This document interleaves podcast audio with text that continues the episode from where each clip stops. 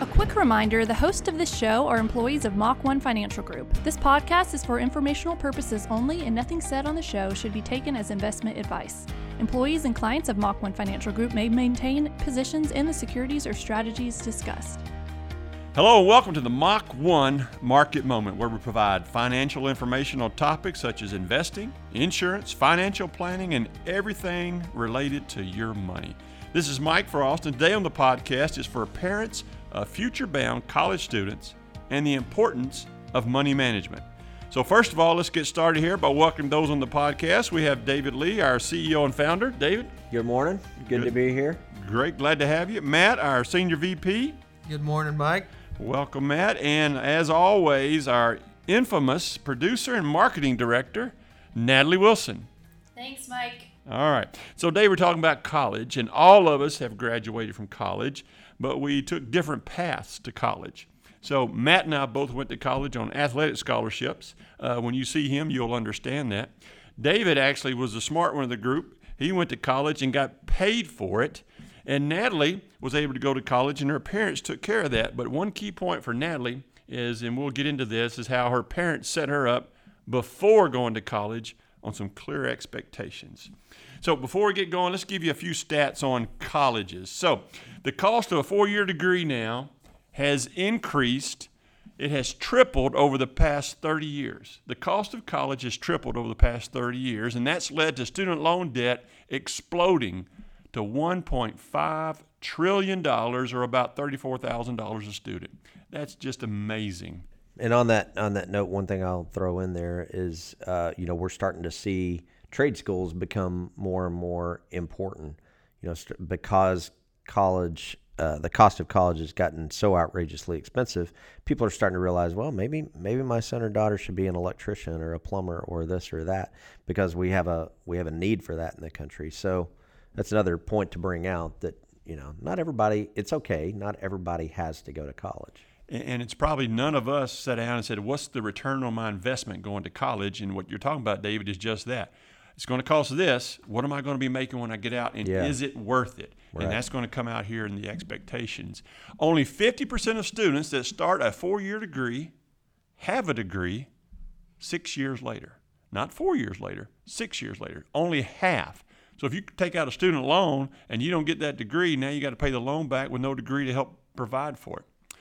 Uh, here's something on uh, financial literacy with college students. Only 28% of undergraduates understand the concepts of inflation, interest, diversification. That's by the RAND Corporation. And college students struggle to answer basic financial literacy questions. Easy for me to say.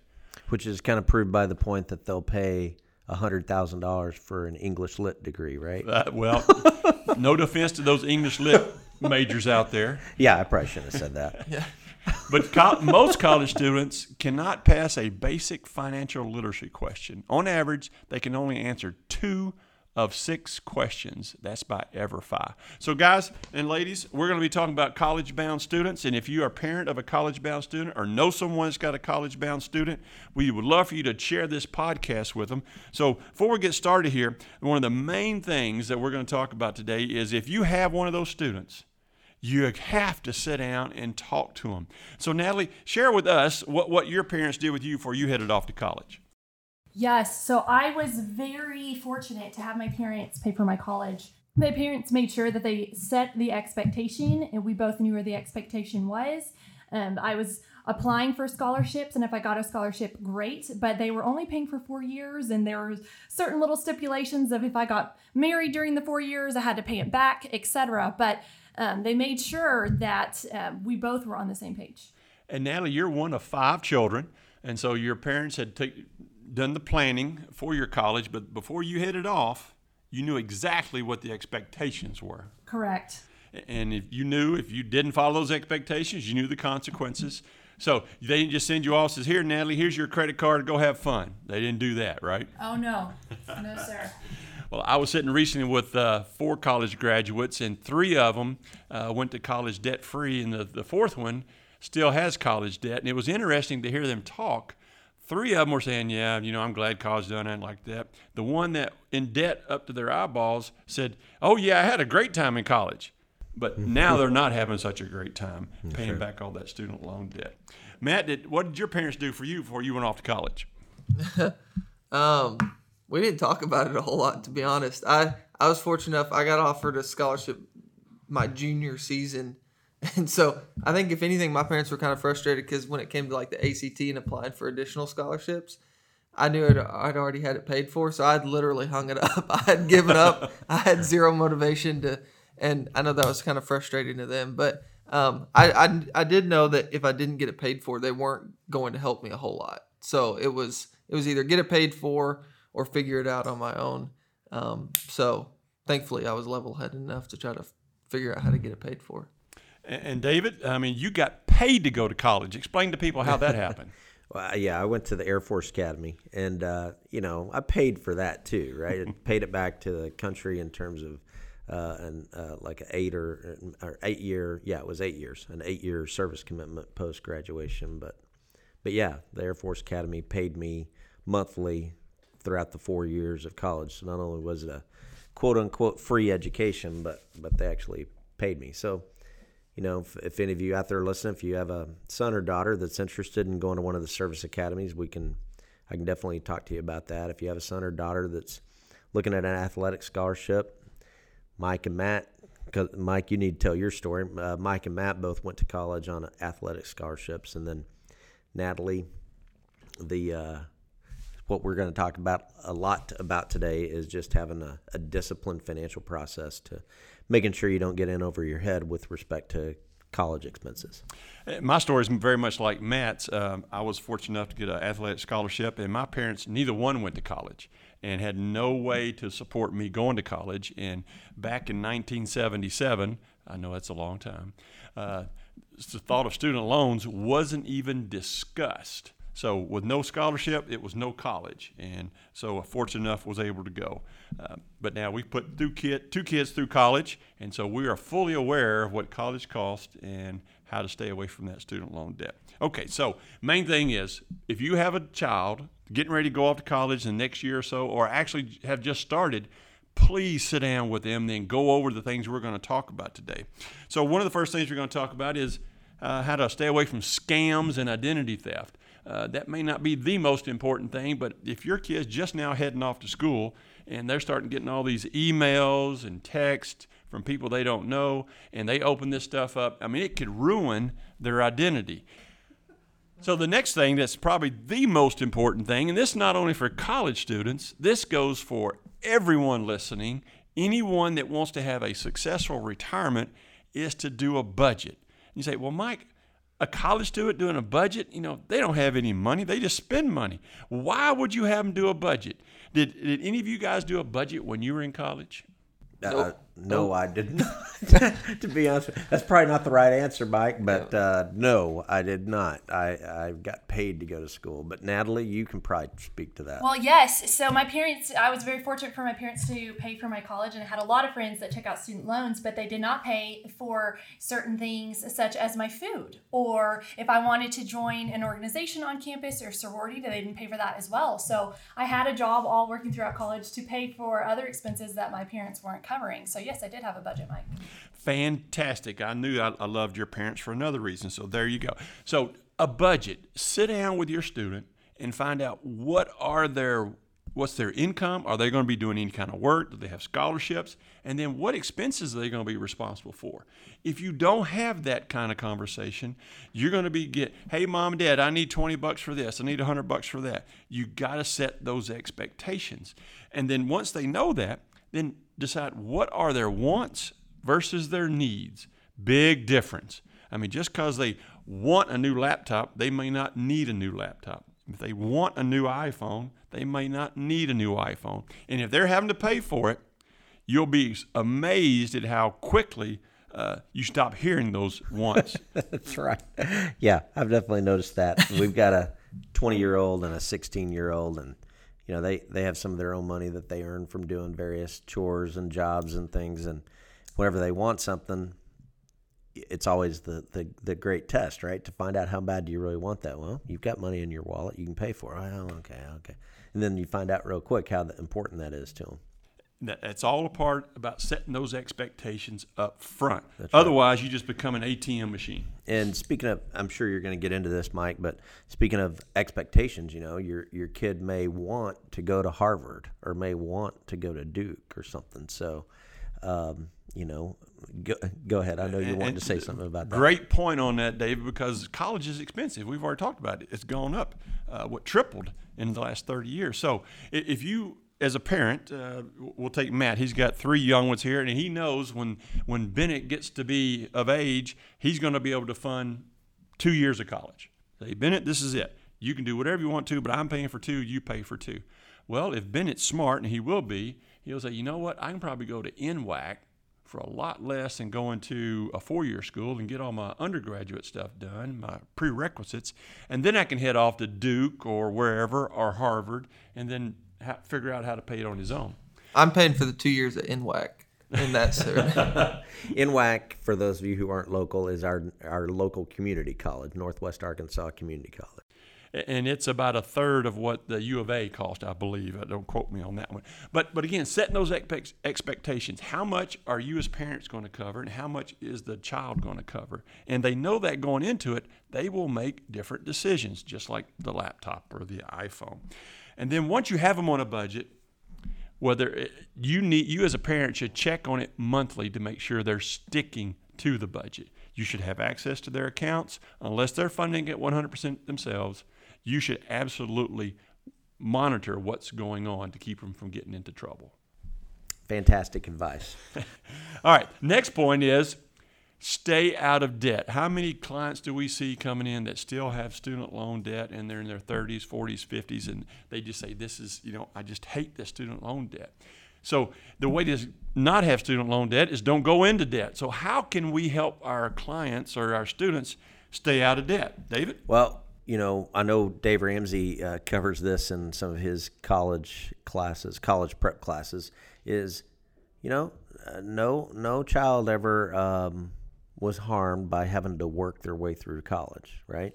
In fact, uh, I remember him saying in his course that studies show that kids who have to work while they're in college tend to do much better. Mike, you probably have the stat. Tend to do much better than those who you know basically are on the parents' dime throughout the four years. there are statistics out there that say if you work 20 hours or less, and you just heard Natalie say that she worked through school, 20 hours or less, you graduate sooner, you have better grades, and obviously you have less debt. And think about it if you're working, you can't be spending money while you're making money, right? and you're learning time management skills, you're learning budgeting skills, you're learning work ethic, all that stuff, right? in a previous job, I hired a lot of folks, and I, I interviewed uh, probably eight people from a local university, and only one of them worked their way through school. You can guess which one we hired. and she has gone on, got several promotions. She's because she knew how to work, she knew how to manage her time, and and she was a great employee. So stay out of debt now, so you can work, um, you can do scholarships. yeah, one of the things that I think, and this is taking a step back, but our education system as a whole, we need to. I think you just need to try to make it as efficient as possible. Because in reality, a lot of kids graduating college had never even even thought about what they want to study or what they want to do.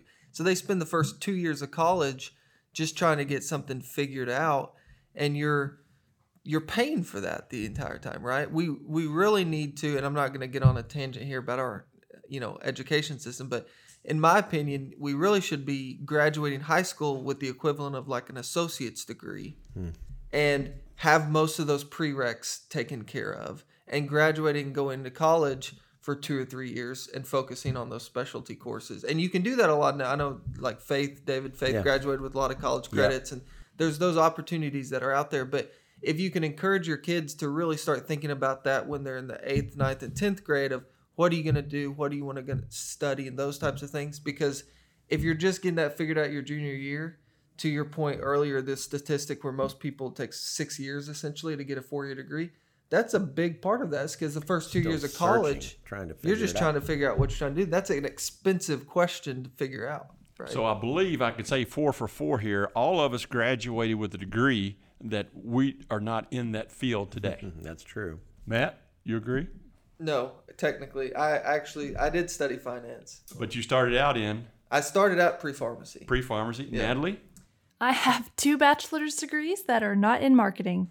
And David, Computer you're science computer major. science. I have a master's degree in, in teaching.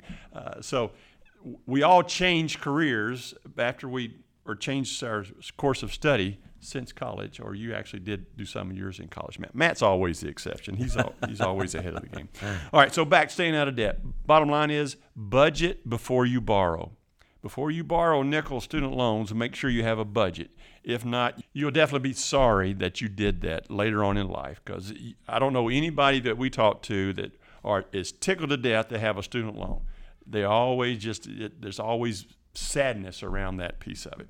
Okay, credit card versus debit card. So you know you hear all this on the line about hey you got to build your credit score, build your credit score, get your credit card to do that. Uh, totally 100% disagree with that. You guys, what do you think? So do I do I think that people need to uh, learn how to live within their means and not live on credit? Absolutely. Uh, speaking of that, that's an important part of learn to live within a budget, and we have something coming up, right, Natalie, called Money School, where we can teach people how to do that. Yes, Money School is a 11 week series of classes that answer all the questions of everything you've wanted to know about money but didn't know who or or what or where to ask. And so we have that at Mach 1 Financial. We're going live on Tuesdays at 7 p.m. starting uh, this September 15th. This Tuesday, September 15th. We are going live on YouTube as well as Facebook. So check out our pages and follow along. We'd love to have you interact and comment. Thank you, Natalie. That Natalie's put a lot of hard work into that money school. So, debit card versus credit card. Back to that. So, credit cards, you can do almost everything with a debit card that you can with a credit card, with one exception, and that's going into debt.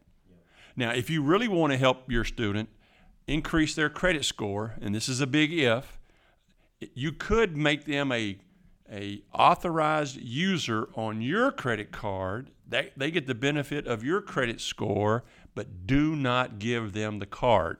And I think you can put caps on that too, right? I know there are credit cards that we have them here in the business where employees have access to credit cards, but we put a credit limit on that so that we can't, so that there can't be any potential abuse there. Well, you could do the same thing with a student, just to try to get them used to responsible use of credit. Put a limit on that that credit card. And if that's within their budget and that's what you guys agreed upon, you can. But again, credit cards, you can go into debt unless you put a limit on it. Debit cards, you cannot. Once you spend it, it's gone. So, and that's the way you can help them build their credit. Or you could put like a cell phone in their name and they pay for it and it shows history that they're paying for it. But don't get all caught up with that uh, FICO score. FICO score is nothing more than an I love debt score. It doesn't matter if you somebody you gave them a million dollars, it would not change their FICO score one one point unless they paid it against debt. All right, we've already talked about working uh, while you're in college, up to 20 hours a week. More than that, it hurts your grades. Under 20 hours a week, it teaches you a lot of good life lessons. And then, as they're if they're in a senior year, junior year in high school, I mean, their job should be applying for scholarships, even if it's a $500 scholarships. If they spent 30 minutes and got a $500 scholarship, think about that. That's a thousand dollars an hour they just made. Yeah. No, abs- and one thing I'm thinking of wh- while we're sitting here is if if your kid or maybe you're you're the potential college student, future college student, listen to this. If you're not going to work during school, in my opinion, there's no reason to have summers off.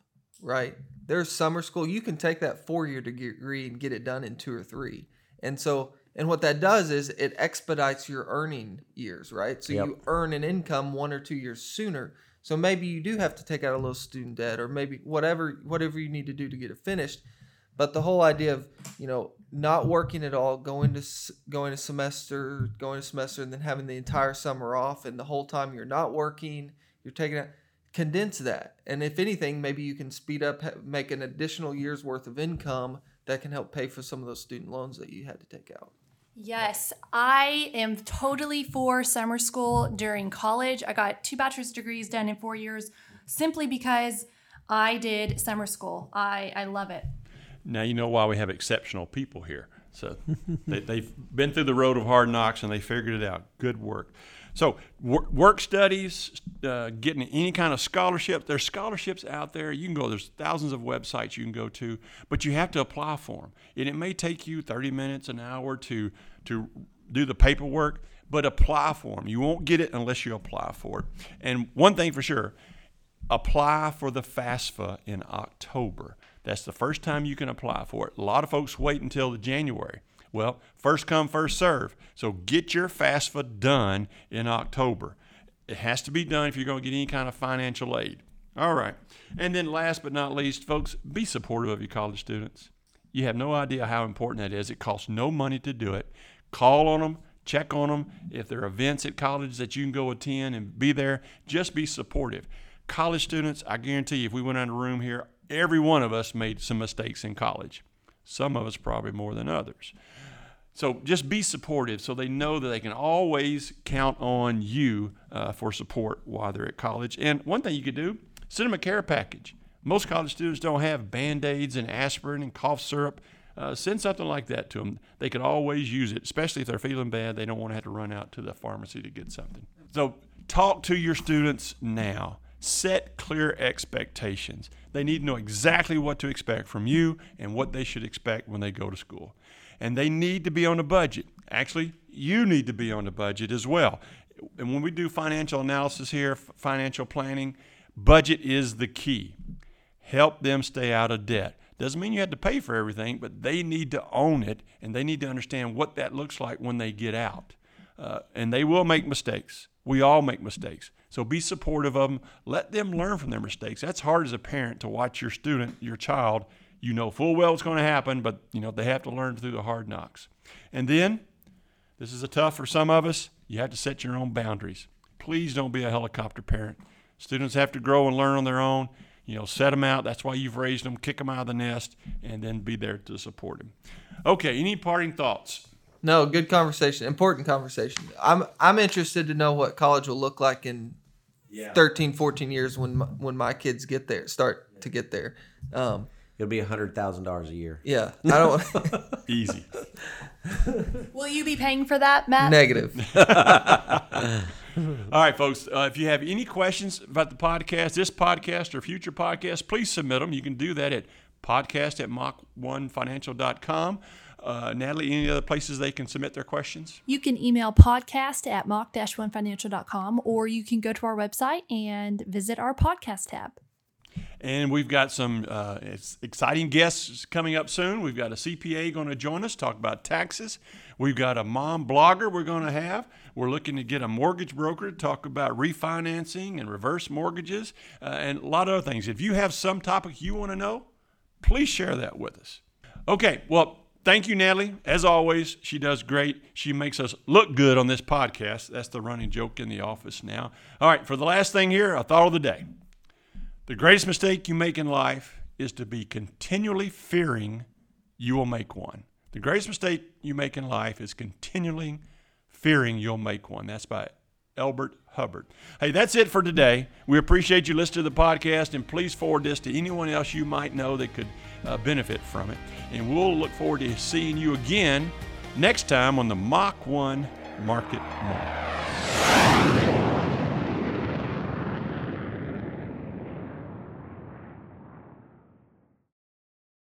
Mach 1 Financial Group Inc., Mach 1, is an SEC registered investment advisor located in Bentonville, Arkansas.